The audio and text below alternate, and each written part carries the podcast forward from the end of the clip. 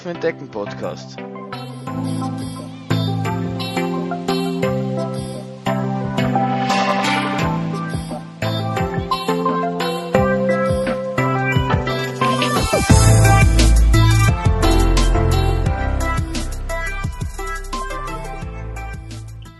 Hallo und herzlich willkommen zur 13. Folge des Laufen entdecken Podcasts. Ja, schön, dass ihr wieder eingeschaltet habt. Um was soll es in der heutigen Folge gehen? Das ist eine gute Frage, das habe ich mir selbst gedacht und irgendwie sind mir so ein paar kleine Themen immer, immer gekommen und aber irgendwie war immer der Gedanke da, puh, damit kann ich irgendwie nicht eine ganze Episode füllen. Mittlerweile sind ja doch ungefähr so 20 bis 30 Minuten lang und da dachte ich mir, das ist irgendwie zu wenig, deswegen war dann mein initialer Gedanke, ich fange einfach alles an und mache so ein bisschen allerlei, was mir gerade so im Kopf herumschwirrt und hoffentlich und hoffe, dass das dann auch irgendwie interessant ist. Okay, äh, fange ich einfach mal von vorne an. Also das erste Thema, das ich so ein bisschen äh, mit euch besprechen will, ist das Thema das Jahr des Selbstexperiments. Ich habe das ja schon in einer vergangenen Folge auch genau erläut, äh, äh erläutert. Und äh, ich mache dieses Jahr das Jahr des Selbstexperiments. Für die, die damals vielleicht noch nicht eingeschalten haben, das schaut so aus, dass ich mir jedes Monat eine andere Challenge stelle, die ich für dieses einen Monat erfüllen will. Also um, um da vielleicht nochmal einen kleinen Überblick zu geben, war es im Jänner keinen Alkohol zu trinken. Zusammenfassend kann man da sagen, äh, es war anfänglich ungewohnt, aber dann eigentlich relativ problemlos, ähm, weil ich davor auch nicht sonderlich viel Alkohol getrunken habe, aber es doch eine kleine Umstellung war, aber dann am Ende, Ende heraus irgendwie doch relativ einfach war. Das zweite Monat, im Monat Februar, war die Aufgabe, kein Smartphone zu haben, also kein Smartphone im, im, im übertragenen Sinn. Also ich hatte schon mein, ich habe ein iPhone, das habe ich schon weiter mit mir rumgetragen, aber ich habe das Internet ausgeschalten und somit alle Apps äh, obsolet gemacht und quasi es auf ein normales Telefon reduziert, kann man sagen, und versucht mich da einen Monat damit durchzuschlagen. Der Vorteil war, es war der Februar mit, mit den wenigsten Tagen. Das war auch wahrscheinlich das, was bis jetzt den größten Aufwand bedeutet hat. Also das hieß natürlich auch auf so Dinge wie WhatsApp zu verzichten und das war wohl bis jetzt das Schwierigste. Es, es ging auch und man hat, man hat sich daran am schnellsten gewöhnt, aber das war sicher äh, das mit der meisten Umstellung und was mir bis jetzt am schwierigsten gefallen ist. Der Monat März war wieder etwas leichter, oder zumindest hat er anfänglich etwas leichter ähm, sich angefühlt. Und zwar, das war nichts kaufen außer Lebensmittel. Wer, wer, mich kennt, weiß, dass ich jetzt vielleicht nicht so der große Käufer bin und jetzt nicht äh, zweimal in der Woche shoppen gehe und, und, und shoppen, das ist, über das ich ständig spreche, sondern eh eher einer bin, der weniger kauft. Aber ich wollte mal wirklich bewusst einen Monat gar nichts kaufen. Das ist, ist jetzt eben vor, vor drei Tagen hat das Ganze aufgehört und ich war, war mittlerweile schon, schon einkaufen. Es war dann doch so, muss ich sagen, überraschenderweise, dass wenn man nicht darf oder wenn man sich nicht erlaubt, äh, äh, was anderes zu kaufen außer Lebensmittel natürlich, weil ich wollte nicht einen Monat nichts essen, ähm, ist es schon so, dass einem immer, wieder die Idee kommt, hm, das könnte ich mal kaufen, um dann im nächsten Moment wieder zu denken, verdammt, das geht im März nicht. Und es war dann schon wirklich so, dass ich mir mental eine Liste gemacht habe von Dingen, die ich die ich mir im April wieder kaufen muss, weil, weil ich ständig das Gefühl hatte, äh, was kaufen zu müssen. Also es, es war schon so, dass ich mir gedacht habe, dass der März relativ easy wird und dass eigentlich relativ wenig Umstellung ist und das war jetzt auch nicht eine sonderlich große Umstellung, aber es war schon so, dass es, dass es äh, ein paar Mal ich gern was gekauft hätte, was ich eigentlich nicht kaufen konnte, durfte, wollte. Und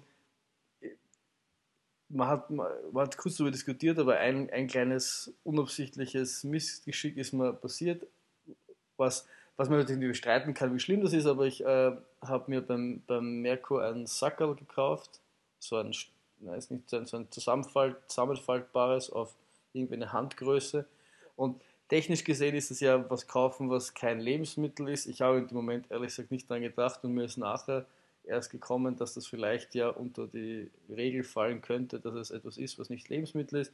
Ich habe es mir dann einfach versucht zu rechtfertigen damit, dass es ja okay ist, weil es ja quasi fürs Lebensmittel ist.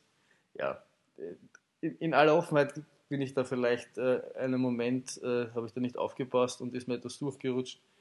Soll so sein, man muss nicht äh, päpstlicher sein als der Papst und von daher war das auch okay. Um vielleicht das nochmal den, den, den kurzen, ähm, das kurze Zusammenfassung, das Jahr der Experimente nochmal abzuschließen, kommt im April dann eben, oder bin ich jetzt gerade dabei im April, äh, jeden Tag zu meditieren. Das ist jetzt auch nicht grundsätzlich die große Herausforderung, weil ich ja grundsätzlich schon länger regelmäßig, bewusst regelmäßig, nicht täglich, regelmäßig äh, meditiert, eine Zeit lang wirklich rigoros täglich. Mittlerweile so fünfmal die Woche ungefähr. An den Wochenenden bin ich dann meistens etwas schleißig und bin dann nicht ganz so, ganz so strikt damit. Aber da habe ich jetzt versucht, eben da wieder ein bisschen in die Spur zu finden, kann man sagen. Um das Ganze aber dann doch ein bisschen mehr eine Herausforderung zu machen, war der Gedanke, kontinuierlich länger zu meditieren. Derzeit mache ich das 10 Minuten und das funktioniert echt super und da bin ich echt schon in einem, in einem guten Flow drinnen. Das, das fühlt sich nicht zu lang an, das, da kann ich ganz gut abschalten. Ähm, ich kombiniere das in der Früh dann meistens noch mit äh, danach 15 Minuten Yoga und diese 25 Minuten der, der inneren Ruhe, habe ich das Gefühl, die tun, tun echt gut und bringen dich äh, in eine gute Stimmung für den äh, restlichen Tag. Aber ich möchte eben, für, möchte eben experimentieren damit, diese Meditation ein bisschen länger zu machen, um dem Ganzen noch einen, eine Herausforderung zu geben. Weil auch wenn im März das vielleicht etwas ungewohnt war, wirklich nicht zu kaufen, war es dann im Endeffekt nicht sonderlich schwer. Ähm, und die Idee, wie ich das quasi äh, mir die Challenge mache, das länger zu machen, ist, ich werde jede Woche im April. Das müssten, das ist die erste Woche, wo ich jetzt angefangen habe. Dann gibt es noch ähm, weitere vier Wochen, nein, weitere drei Wochen, Entschuldige. Am 30. April, das ist genau das Sonntag, ähm, in denen ich mich jede Woche eine Minute länger mache. Einfach. Das heißt, jetzt in der Woche, in der wir sind, von 3. bis 9. wird es 11 Minuten, dann 12, dann 13 und dann 14. Ich habe auch überlegt, irgendwann vielleicht einmal ein bisschen mehr dazu zu fügen, damit ich im Endeffekt bei 15 rauskomme. Schauen wir mal. Aber ich will auf jeden Fall dann eine, jede Woche ein bisschen länger werden. Und ich denke, die Woche ist ganz gut, um sich an die neue Länge zu gewöhnen. Ich hoffe, dem Ganzen dadurch noch etwas, etwas äh, Herausforderung geben zu können, die vielleicht jetzt nur durchs Meditieren vielleicht nicht so da ist. Weil auch wenn ich am Wochenende das vielleicht nicht immer so regelmäßig mache, ist jetzt schon so, dass, okay, dann setzt man sich halt äh, zehn Minuten hin und geht dann seiner, seiner Wege. Das kriegt man dann auch hin, irgendwie hin, weil ich ja im Endeffekt schon mal dort war, dass ich es auch am Wochenende regelmäßig gemacht habe. Genau, nur um das dann abzuschließen, für die, die es damals noch nicht gehört haben, im Mai war dann eben glutenfrei essen, einfach um es auszuprobieren, nicht, nicht um da den, dem Essenswahn zu folgen, dass Gluten der, der Teufel sind. Ähm, Im Juni wahrscheinlich meine allergrößte Herausforderung, das ist äh, kein Internet zu Hause im Juli äh, jeden Tag 20 Minuten lesen, auch wahrscheinlich eine Herausforderung. Im August äh, sich nach 80, 10, 10 ernähren, das ist vor allem sehr, sehr fruchtlastig. Im September ein, ein Journal, also ein Tagebuch zu führen. Im Oktober 10 Minuten Krafttraining. Das wird in Anbetracht meiner, meines längsten Laufes, Laufs, den ich wahrscheinlich im Oktober haben werde, durchaus spannend werden. Ähm, Im November kein Sitzen vor dem Arbeitsrechner. Ich habe so einen Rechner, den man so, äh, äh keinen Schreibtisch, den man, den man so äh, rauf und runter fahren kann. Da will ich äh, den ganzen oben haben, sodass ich nicht sitze. Und im Dezember will ich jeden Tag laufen. Wahrscheinlich die spaßigste Herausforderung aus meiner Sicht. Ja, vielleicht auch noch ein Punkt, der interessant ist. Man, gerade aus dem Februar bin ich ja rausgegangen mit der Motivation, da durchaus ähm, dass mein, mein, mein Verhältnis zu dem Ding Smartphone etwas zu ändern und war da auch am Anfang durchaus sehr motiviert, da jetzt irgendwie was anders zu machen oder nicht mehr ganz so auf mein Handy fixiert zu sein, wie ich das vielleicht vorher war. Und da muss ich schon sagen, es ist sicher äh, äh, besser geworden, aber ich bin durchaus äh, doch wieder sehr, sehr leicht in, in, alte Muster zurückgefallen. Also es ist doch, es war ein großer und glaube ich auch ein wichtiger Augenöffner, da mal darüber nachzudenken, das zu hinterfragen und einfach da mal ein bisschen auszubrechen. Aber es ist schon so, dass wenn man es dann wieder gewohnt ist, dann, es sind so Kleinigkeiten, also man, ich nehme zum Beispiel gern, gern das Handy aufs Telefon mit und äh, das, das, das Handy gerne aufs Klo mit, aufs Telefon mit, aufs Klo mit und, und, und schaue dort Instagram-Dinge. Und das sind auch so Dinge, die ich eigentlich abstellen wollte, weil das, weil das einfach ein unnötiger Zeitfresser ist, weil man dann irgendwie gefühlte doppelte Länge am Häusl sitzt, nur damit man den Instagram-Feed noch durch hat, einem noch zwei Bilder finden, die man nicht gesehen hat.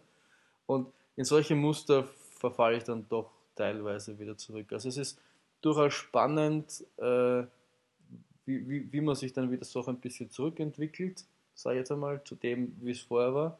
Vielleicht nicht ganz so krass, weil man jetzt dann bewusst drauf schaut und ähm, da vielleicht eher sich denkt, hoppala, was, was, was war da, wie, wie war das damals und was wollte ich eigentlich dann machen, aber man schon, schon irgendwie wieder sich ein bisschen von seinem Ideal, sage ich jetzt einmal, äh, wegbewegt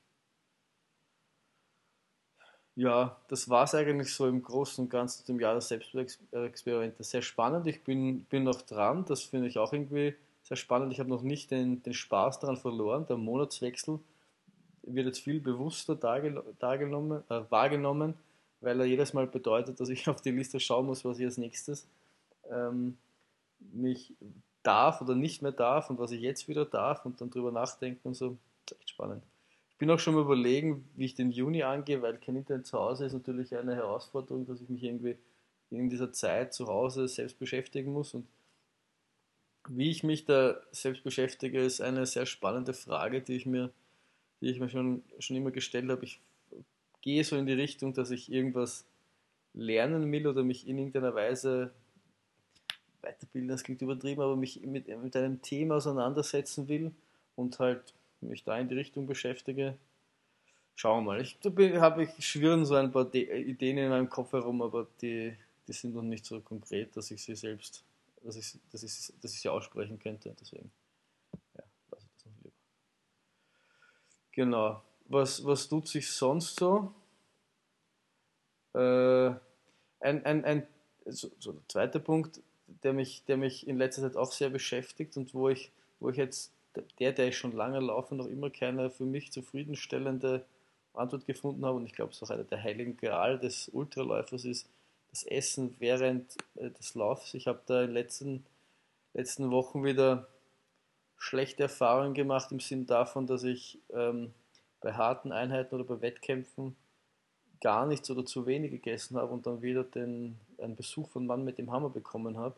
Und um mich danach zu wundern, dass ich jetzt schon seit vier, fünf Jahren laufe und ich eigentlich wissen sollte, wie man sich während des Laufens ernährt. Ich es aber immer nicht schaff, noch nicht schaffe, das ähm, richtig umzusetzen. Das ist irgendwie so ein, ein, ein Krux, das ich, das ich da habe. Und ich rede da jetzt immer sehr relativ gescheit ins Mikrofon und komme mit den äh, ultimativen Tipps, wie man wie gewisse Dinge zu tun sind, aber mache sie dann selber nicht. Und jetzt habe ich habe ich eben dann am, am, am Wochenende mir mich wieder mal dazu, durchgerungen oder durchringen lassen. Ähm, mir habe mir solche Gels gekauft und ich muss sagen, Gels sind echt eines der grauslichsten Dinge, die es auf dieser ganzen weiten Welt gibt. Also wer jemals behauptet, dass, gut, dass diese, diese, Dinge gut schmecken, der, der lügt einfach. Und habe ich, ich hatte am, am Sonntag einen, eine, eine relativ harte Einheit, wo es waren zwölf Intervalle in, in Untermarathon-Pace und dann, und dann eben zwölfmal ein Kilometer mit ein Kilometer Pause, der auch nicht so, so langsam war, aber halt langsamer als die Intervall-Pace. Und da habe ich dann ab Kilometer 10 alle fünf Kilometer dieses, dieses Gel in mich hineingewürgt und ich muss sagen, das ist. Also, ich habe mich dann zwar immer schon gefreut, weil Gel natürlich Energie bedeutet und, und für so einen Lauf überlebt man das auch schon irgendwie aber das war echt, echt urgrauslich. Und ich muss sagen, so rückblickend oder wenn ich dann so drüber nachdenke, ist das ja schon, schon, schon ein Ding, das ich länger mit mir, mit mir trage. Wenn ich allerdings Ultra laufe oder halt für Ultras trainiere und wenig Geschwindigkeit trainiere, dann fällt das halt nicht so auf. Dann, wenn ich da jetzt einen, einen langen Lauf mache, wo, wo mir die, die Pace relativ wurscht ist oder ich sogar noch bergauf, bergab laufe, dann und, und ich merke einfach, dass, man, dass ich zu wenig gegessen habe und mir die Energie fehlt und ich habe was mit, dann kann ich ja denken, ah, wenn ich wieder bergauf laufe, dann äh, passt das schon, ob ich jetzt den nächsten Kilometer deswegen 10, 15 Sekunden langsam laufe, das fällt mir wahrscheinlich nicht einmal auf. und dann gehe ich bergauf, esse halt was und, gebe, und geht, wieder, geht wieder weiter und die Energie ist wieder da. Oder im schlimmsten Fall, wenn ich, was ich meistens dabei habe, wenn ich langlaufe, ist meine Bankomatkarte und wenn ich dann irgendwo bei einer Tankstelle vorbeigehe, dann gehe ich halt schon rein und kaufe mir so ein Orangensaftzeug, die bringen meistens auch relativ, relativ schnell Energie. Also das ist relativ unproblematisch und da brauche ich auch so, vorher nicht sonderlich viel drüber nachdenken, weil die Bankomatkarte, das Geldbörsel haue ich mir automatisch in meinen, meinen Laufrucksack rein, wenn ich außer Haus gehe, weil man weiß ja nie, was passiert und das ist einfach immer besser, das dabei zu haben. Und ja, dann natürlich nehme ich mal, nehme ich mal so ein paar Cliff Bars oder so ein Zeug mit, die, die, sind, die, die kann man zumindest essen, die sind relativ gut. Und dann esse ich es halt oder esse ich es nicht und das ist relativ unproblematisch. Wenn man dann allerdings, so wie jetzt im Marathon-Training, dann aber viele Intervalle läuft und es viel, viel mal so an der, an der Grenze läuft, dann ist das schon, macht das schon einen Unterschied, ob man noch genügend Energie hat oder keine Energie mehr hat. Dann ist es eben der Unterschied zwischen, zwischen seine Zielgeschwindigkeit halten oder fünf bis zehn Sekunden drüber sein oder dann am Ende vielleicht die letzten zwei Intervalle äh, nicht so schaffen.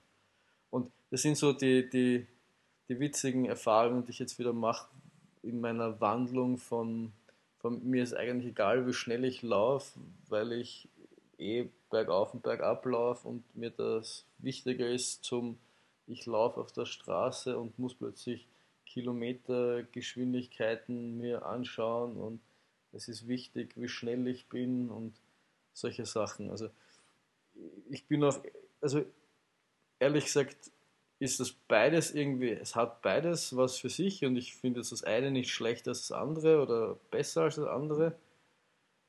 Okay, vielleicht nicht auf die Zeit zu schauen und einfach normal zu laufen, das hat vielleicht schon ein bisschen besser, aber jetzt, na, okay, ne, wurscht.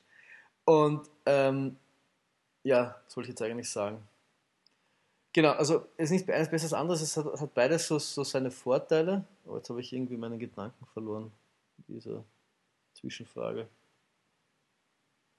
Ja, auf jeden Fall ist es halt, merke ich halt jetzt, dass, dass es, dass, dass genau, dass ich, dass ich, wenn man wieder so zu dem Straßenläufer montiert, dass das eben, dass gewisse Dinge ich so ein bisschen wieder neu lernen muss oder mir neu aneignen muss. Also ich, ich merke, dass ich als, als Ultraläufer, der, der keinen Fokus auf die Straße hatte, mir einfach gewisse Dinge abgewöhnt hat, die auf der Straße einfach gang und gäbe sind.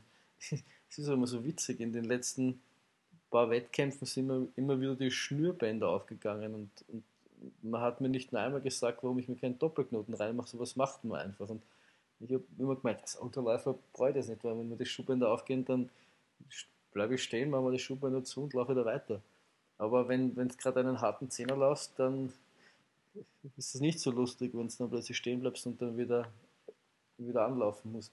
Und das ist auch eine, ein wichtiger Kauf, den ich in letzter Zeit gemacht habe. Jetzt habe ich mir so so, so selbst, nicht so selbst, selbstschnürend, aber so, so, so Schnürsenkel gekauft, die man, äh, die, man nicht binden, die man nicht so binden muss, sondern wo man so einen Verschluss hat und das irgendwie so zuzippen kann. Ich weiß nicht, wie ich das beschreiben soll, aber da schlürft man quasi rein, macht das zu und braucht nicht mehr binden, das kann dann nicht mehr aufgehen.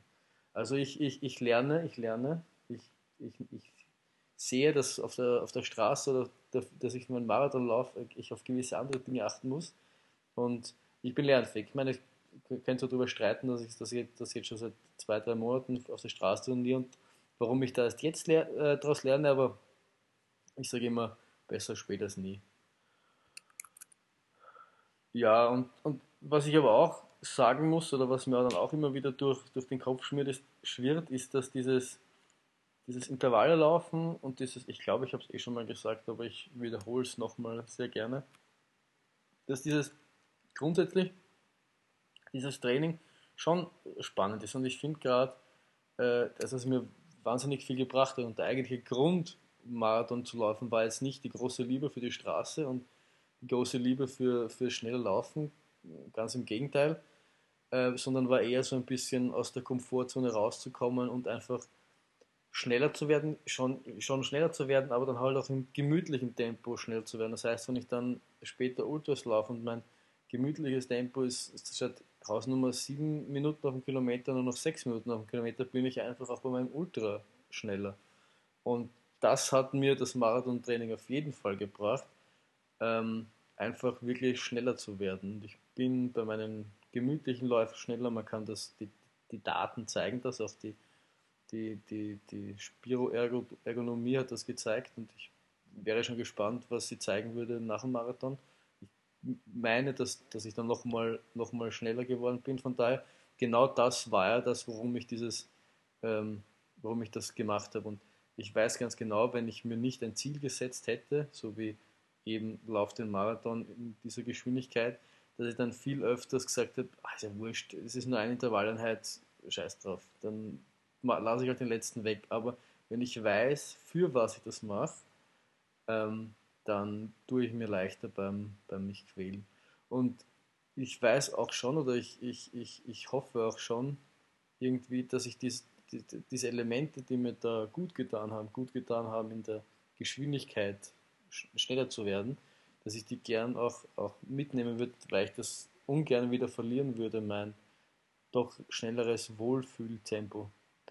Also nach dem Wien-Marathon wird es ja dann wieder länger und bergiger und dann kommt ja der Transvulkanier und, und Lavaredo mit, mit 70, 74 und 120 Kilometer und vielen, vielen Höhenmetern. Da, das ist, liegt sicher wieder der Fokus auf was anderes. da gibt es sicher wieder viel längere, längere Läufe und solche Sachen, aber da doch wieder auch äh, den, den, den Speed hochzuhalten und zumindest zu, zu, gleich zu belassen, wäre schon etwas, was glaube ich nicht schlecht ist.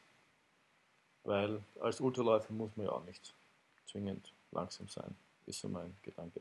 Und es ist, es ist unter der Woche auch relativ, äh, eigentlich relativ leicht vereinbar, weil eine Straße hat man überall und äh, ich habe mal, ich weiß nicht, ob das schon gesagt hat, ich glaube nicht, aber ich habe letztens in einem Podcast gehört, dass ein Läufer gemeint hat, Bergauflaufen ist Fitness, Bergablaufen ist äh, Übung. Und das fand ich eigentlich relativ passend, weil ich bei, bei meiner derzeitigen, wenn ich ähm, mal drinstehen habe im Plan, dass ich Höhenmeter nach Lust und Laune laufen soll, dann laufe ich gern da auf die Jubiläumswarte. Das sind irgendwie 300, 350 Höhenmeter, die sich da so über 8 Kilometer sowas hinziehen. Also es fängt relativ sanft an, so die Stadt auswärts und geht dann gegen Ende dann teilweise doch, doch ein bisschen steil und da muss man, da kommt man schon ein bisschen ins Keuchen. Und ich merke schon, obwohl ich weniger Höhenmeter laufe, dass ich darauf einfach immer schneller werde. Also da, oder, oder halt die gleiche Geschwindigkeit und niedrigeren Pulslauf, so, so das Ding halt. Und es ist zwar alles straßig oder sehr, sehr, sehr, sehr technisch unspektakulär, aber ich, ich merke schon, dass das allein dadurch, dass ich viele, viele Intervalle laufe, da einfach schneller wird. Ich weiß auch, dass ich bergab ein, ein Schisser bin und ich da jetzt auch nicht die Bäume ausreißen werde, aber, aber das, das, das stimmt schon irgendwie. Und deswegen ist es aber, glaube ich, auch für, für, für Ultras irgendwie wichtig, da an den Elementen des Marathon-Trainings äh, festzuhalten. Und das ist auch das, was, wenn, wenn wer vielleicht kennt, ähm, Sage Kennedy, das ist so ein amerikanischer Ultraläufer, der auch einen YouTube-Kanal hat, der recht spannend ist, der glaube ich auch ein Podcast ist. Und der ist ja einen, hat eine Marathon-Bestzeit von 2 Stunden 12 oder sowas, 11, also etwas schneller als ich. Das ist eine, über eine Stunde schneller als ich, habe der. Und äh, der der ist auch so ein, der hat auch mal, gibt es nicht viele solche, wo, wo, er in die Kamera spricht und, und halt so seine, seine Philosophien äh, zum, zum Laufen der Welt mitteilt. Und der ist auch so, dass, dass, er, dass er gemeint hat, dass er, der, der, der läuft doch hin und wieder Stadtmarathons einfach auch, um an der Geschwindigkeit zu arbeiten. Ähm, erstens, aber erstens auch, weil es ihm Spaß macht und weil das ähm, olympische da kann man sich so für den Olympischen Marathon qualifizieren, diese, Quali diese Qualifier, da, da will er immer, da muss er unter einer gewissen Zeit laufen und die, diese Zeit will er immer unterbieten. Das hat er im letzten nicht geschafft, aber äh, ja. Eh. Und was der halt ja auch immer sagt, ist, dass, dass dieses Speed-Training eben auch so wahnsinnig wichtig ist und dass, dass er seine besten Rennen hatte, auch auf, auf Trails, dann, wenn er, äh, wenn er viele Elemente seines Marathon-Trainings irgendwie übernommen hat. Oder seines, der kommt nämlich aus dem klassischen Marathon und hat dann gewechselt in die, in die Ultraszene. Finde ich auch immer ein ganz spannendes Thema und das sind auch Dinge, die, die ich äh, jetzt auch feststelle, dass es eigentlich was bringt. Ich meine, wir werden es dann sehen, vor allem beim Transvulkanier wird spannend sein, weil ja dann doch, das sind glaube ich vier Wochen, drei Wochen dazwischen, zwischen, ab, zwischen Wien-Marathon und Transvulkanier, also da kann man höhenmetertechnisch auch nicht mehr die Bäume ausreißen. Das wird spannend sein, wie schwer oder wie leicht es einem fällt, mit einem klassischen Marathontraining dann einen 74 Kilometer Ultra auf La Palma zu laufen. Lavaredo wird dann schon wahrscheinlich schon wieder etwas, äh, etwas fokussierter sein. Aber das war auch bewusst so, dass der Transvulkanier war sowieso als Genusslauf gedacht und äh, da schauen wir mal, was geht. Und irgendwie, irgendwie, irgendwie werden wir schon ins Ziel kommen, aber die Frage ist halt wie. Und beim Lavaredo werden wir dann, werden wir dann wahrscheinlich wieder genau trainieren. Da wird dann noch spannend sein, weil der ja auch um 11 Uhr anfängt wie das da mit der Nacht ist und der ganze, der ganze Spaß. Genau, jetzt hatte ich vorher noch irgendwas im Kopf, aber habe ich auch wieder vergessen. Ich habe ja so ein Hirn wie Nudelsi. Genau. Ähm, was auch noch spannend sein wird, was ich vielleicht schon mal angerissen habe, ist, dass ich ja eine Woche nach dem Wien-Marathon, und zwar am 30. April, meinen ersten, erste Sprintdistanz im Triathlon laufen, sagt man da, bewältigen werde. Lauf kann man nicht sagen, weil Lauf ist nur ein Teil. Sprint, für alle, die es nicht wissen, inklusive mir, ich habe es vorher nicht gewusst, jetzt weiß ich es, ist glaube ich immer unterschiedlich, aber in dem Fall sind es 500 Meter Schwimmen, 10 Kilometer Radfahren und 3 Kilometer Laufen. Hört sich jetzt natürlich nicht auf wahnsinnig viel an, also vor allem das Radfahren und das Laufen, gerade das Laufen schockiert mich natürlich nicht und das Radfahren, 10 Kilometer ist jetzt, äh, ist jetzt quasi eineinhalb Mal äh, in die Firma fahren und, und äh, also eineinhalb Mal in die Firma fahren, genau ist auch nicht sonderlich schockierend, wie das dann natürlich auf Geschwindigkeit ist. Kann ich ja auch nicht einschätzen, aber das werde ich auch schon irgendwie überleben. In äh, Schwimmen ist 500 Meter ist jetzt. Ich habe schon über, es gibt schon die Überlegung, das einfach nur Brustschwimmen durchzumachen. Also das wird wahrscheinlich nur schauen, dass man irgendwie aus dem Wasser rauskommt. Und jetzt, jetzt schon langsam wird das Ganze halt auch ernst und jetzt muss man sich beschäftigen damit, oder sollte man sich beschäftigen damit, wie das so ist, wenn man, wenn man Triathlon, Wechselzonen, Training. Und also wir, bei, dem, bei, dem, bei dem Team, Team, wo ich bin, da haben wir am Samstag einmal ein Wechselzonentraining gemacht, wo uns erklärt wurde, wie, wie man, was man auf was man beachten muss. Man muss jetzt erst den Helm aufsetzen und die mal. Da hat das so einen Spaß und, und muss ich noch schauen, Ende April, Anfang Mai ist ja das mit dem Wasser auch noch nicht so, ob ich dann vielleicht noch irgendwo einen Neopren ausborgen muss. Wird, wird irgendwie spannend. Aber das wird jetzt auch schon langsam ernst und dann muss man sich damit beschäftigen, dass, dass es da, ja, wie das da halt so ist im Triathlon. Wir waren da bei der, bei der Seeschlacht, das ist in Langenzersdorf, da war auch letztes Jahr die zwölf Stunden von Langenzersdorf, wo ich mitgelaufen bin, wo ich zum ersten Mal quasi 80 Kilometer am Stück gelaufen bin, oder mehr, weniger, mehr oder weniger am Stück gelaufen bin. Das ist so eine 900 Meter Runde mit einem See Meter. Ich meine, ich war nicht im Wasser, weil, weil es mir viel zu kalt war. Aber ich habe mehrmals gemacht, dass mal eine Runde mit dem Rad fahren, ähm, wie, wie, wie man quasi dann vom Rad absteigt richtig, also richtig im Sinne von, dass man vielleicht schon probiert, sich vorher beim Fahren die Schuhe auszuziehen, sodass man dann quasi schon, wenn man das Rad also wenn man stehen bleibt, dass man die Schuhe ausziehen hat und man gleich weiterlaufen kann, dann halt wechselt und dann eine Runde läuft. Das habe ich zweimal ausprobiert und das ist eigentlich ganz gut gegangen. Ich meine natürlich nicht mit der vollen Geschwindigkeit, die da jetzt, die, die, die ich dann vielleicht im Triathlon haben werde, ich weiß es nicht. Aber es war mal spannend, das auszuprobieren. Ja. Aber da lege ich jetzt erstmal, erstmal auch nicht den Fokus drauf oder machen wir noch nicht so viel Gedanken. Vorher muss ich am 23. April irgendwie diese 42,195 Kilometer äh, unter 3 Stunden 15 hinbiegen, koste es, was es wolle. Und dann schauen wir mal weiter. Ja. Ja, ich glaube, das war es jetzt im Großen und Ganzen. Mir fällt jetzt nichts mehr ein. Ich überlege noch irgendwie, ob es noch ein Thema gibt, das mir vorher aufgefallen ist. Hm. Nein, ich glaube nicht. Nein, ich glaube, das war's. Es ist eh schon wieder eine, eine halbe Stunde voll. Ich habe eh mir ist dann doch während des Reden wieder mehr eingefallen. Ich bin dann doch ganz gut ins Quatschen gekommen. Ja, ja ich hoffe, das hat euch äh, gefallen und Spaß gemacht und, und irgendwie interessiert. Wenn's, wenn ihr selbst Themenvorschläge habt, über die ich reden soll, bin ich natürlich dankbar. Äh, man, man, manche Wochen ist es leichter, dass man was einfällt, in manchen ist es ein bisschen schwieriger. Es wechselt sich immer so ab. Und deswegen, wenn, wenn ich Input bekomme, bin ich natürlich äh, sehr dankbar. Ja, wenn euch das sonst gefallen hat dann, und noch nicht abonniert seid, dann könnt ihr mich auch abonnieren. In, in den Beschreibungen der Episode findet ihr eh alle Informationen, wie ihr mir folgen könnt, Strava oder E-Mail schreiben oder auch Twitter-Account. Das ist das, wo ich eigentlich so am aktivsten bin in, der, in den sozialen Medien. Ansonsten wünsche ich euch noch viel Spaß und wir hören uns dann wahrscheinlich nächste Woche oder vielleicht auch noch die Woche. Ich will ja nicht zu viel versprechen. Es mag ja das ein oder andere Mal in der Vergangenheit passiert sein, dass ich Dinge versprochen habe und sie dann nicht ganz gehalten habe. Deswegen lerne ich daraus, einfach äh, vorsichtig zu sein und nicht mehr so viele Dinge zu versprechen. Man könnte es natürlich meinen, ich könnte einfach die Dinge einhalten, aber ich glaube, das, das mache ich es mal so, mal so einfacher. Und ja.